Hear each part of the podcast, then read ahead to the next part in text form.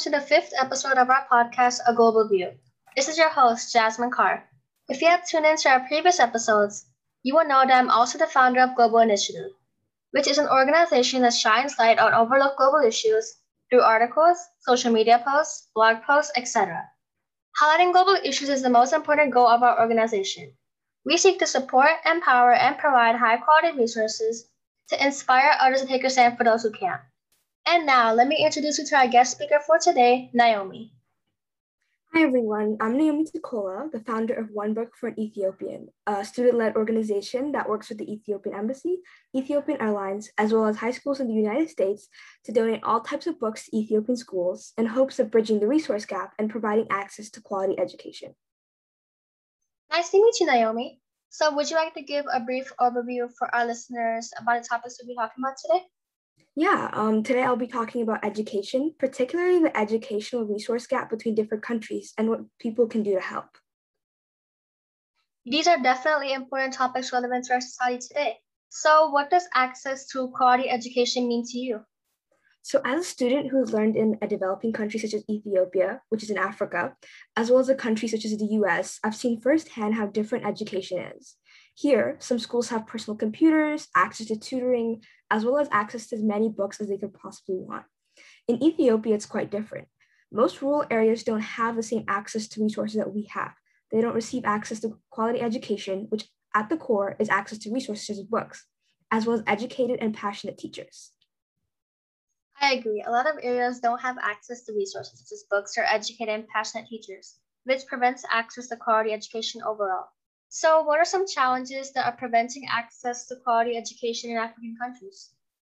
So, I think one of the biggest challenges is definitely the government, like in various um, African countries, but I also don't think it's completely their fault.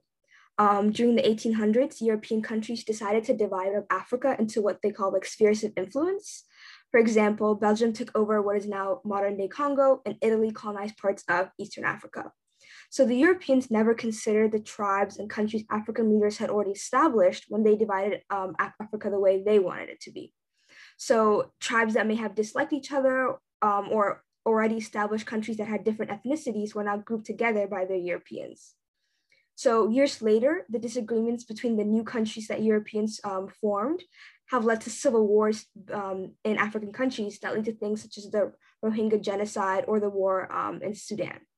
So with African countries being constantly in wars or unrest, the government focuses more on that type of like on their uh, military defense and puts more t- uh, money towards things such as military uh, military defense rather than things such as education, which is why education has been um, s- slower to develop in many African countries compared to Western countries.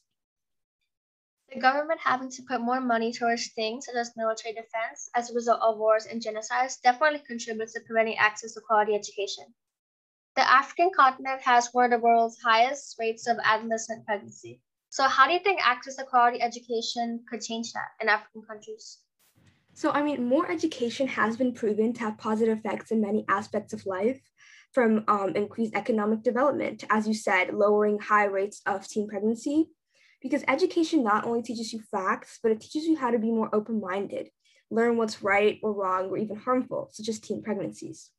While many African cultures have traditions of marrying off young girls, many Western cultures had the same practice just a few centuries ago. But while Western countries developed economically, educationally, and culturally through their exploitation of various countries in Africa, African countries are still uh, developing and recovering from that exploitation. So African countries are like quickly catching up through um, like their educational cultural development, and with more access to quality education, education reform, I think there, like, there will be a diff, um, drastic drop in teen pregnancies, as well as things such as poverty, which is a big problem in Africa as well. I agree. Having access to quality education can play a significant role in both educating and reducing things such as teen pregnancy and poverty. This overall impacts the country positively and at the same time allow students to learn and be aware of certain situations. So, what do you think are some ways that governments in African countries can help bridge this resource gap? Um, one thing they could definitely do is just simply invest more in education. And while they have been investing more in recent years, I don't think it's enough. And I guess that investment has been seen in rising literacy rates, but again, that's just not enough compared to other countries. So at the moment, just investing more in education rather than military defense would go a long way in bridging the resource gap. Yes, definitely. This ideally should be the first step the government takes toward education. Investing in education will allow access to quality education and the hope of a better future for children. So, what about other countries such as the United States? Well, I know a lot of countries, such as the United States, um, including many Western countries, mean well when they donate books, computers, or money, but it doesn't always help. Western countries, such as the United States, should start being more conscious of how they're trying to help. And when they do donate books or other resources, they should consider the culture of the country that they are donating to. I know some schools in rural Ethiopia who've received English textbooks and photo, like photocopiers to photocopy assignments from textbooks to give out to students, but they never end up using those resources. Sometimes the teachers themselves don't know how to understand or use the books. And then electricity also um, goes out constantly in the schools so that the photocopier um, placed um, into the school was not be, uh, able to be used. So when countries like the US are donating these books and photocopiers, they don't really look at the big picture and think, oh, do they have enough resources to buy ink or paper? So it sort of becomes counterproductive. Um, but countries like the US definitely need to start considering um, what they donate as they endeavor to help African countries. And this is not just in like books, but any way they help. Well said. To be honest, I never thought of it that way. When people donated books or resources to other countries, I just saw that they donated them. I never really considered the true effectiveness of like what they were donating and if it considered like a country's culture. So I'm extremely glad that you brought this to attention. So how is your organization, One Book for One Ethiopian, doing its part in bridging the resource gap in African countries? So can you share a little bit of how you got inspired to start this organization? So um, just a little more about One Book One Ethiopian and we also call it OBO. So OBO works with local American high schools that have moved on to using computers for learning. And so they end up having numerous textbooks and classroom books that they don't use and just end up sitting in classrooms. Since these textbooks are no longer being used by the school, since it's um, since it, like most schools are online now, OBO facilitates their donation to Ethiopian schools that need them. We worked with the Ethiopian Embassy in DC to ship books, as well as the Peace Corps um, head of education Ethiopia to learn more, more information about which schools to donate to. One thing we're trying to do differently from similar organizations is we're trying to consider all the perspectives tied to the issue. So when we donate books, we also organize teacher workshops with the American teachers who've donated the books and the Ethiopian teachers who've received the books so that the Ethiopian teachers can learn how to use the, um, the resources. But um, what really, I guess, inspired me to start this is the fact that I myself am an uh, Ethiopian American student who's learned in both countries. And it's really, when you when I go there over the summer and I travel there, it's really, really hard to see how kids there are learning and how I'm learning here. And just, I guess you can see how unfair it is. And that's what I wanted to fix. So, what sets you apart from other organizations in your community, from other organizations with similar missions? So as I said before, one thing we are trying to do differently from similar organizations is we're trying to consider all the perspectives tied to the issue of get, um, getting countries access to quality education. We organize teacher workshops with all the American teachers who've donated the books and the Ethiopian teachers who've received the books so that the Ethiopian teachers can learn how to use those resources. We're also trying to form partnerships, sort of like relationships between resourceful American schools and Ethiopian schools, instead of simply donating books from community book drives. These partnerships will facilitate an exchange of knowledge that are beneficial to both parties, while other organizations try to donate books in, I guess, a martyr like way. For example, Ethiopian schools have an incredibly strong math curriculum, and American schools have a strong literacy building um, curriculum. Through OBO, we've been able to have teachers share their knowledge and strategies for both the school's benefit, which is something we do differently than other organizations that just try to help um, countries like Ethiopia.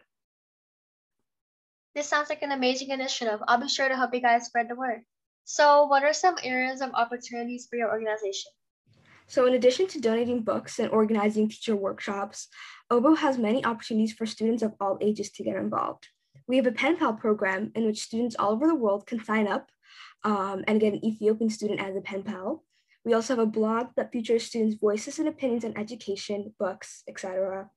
Um, and while part of our organization is to bridge the um, resource gap in literacy and general education, we also want to raise awareness to the issue as well as educate students about said issue.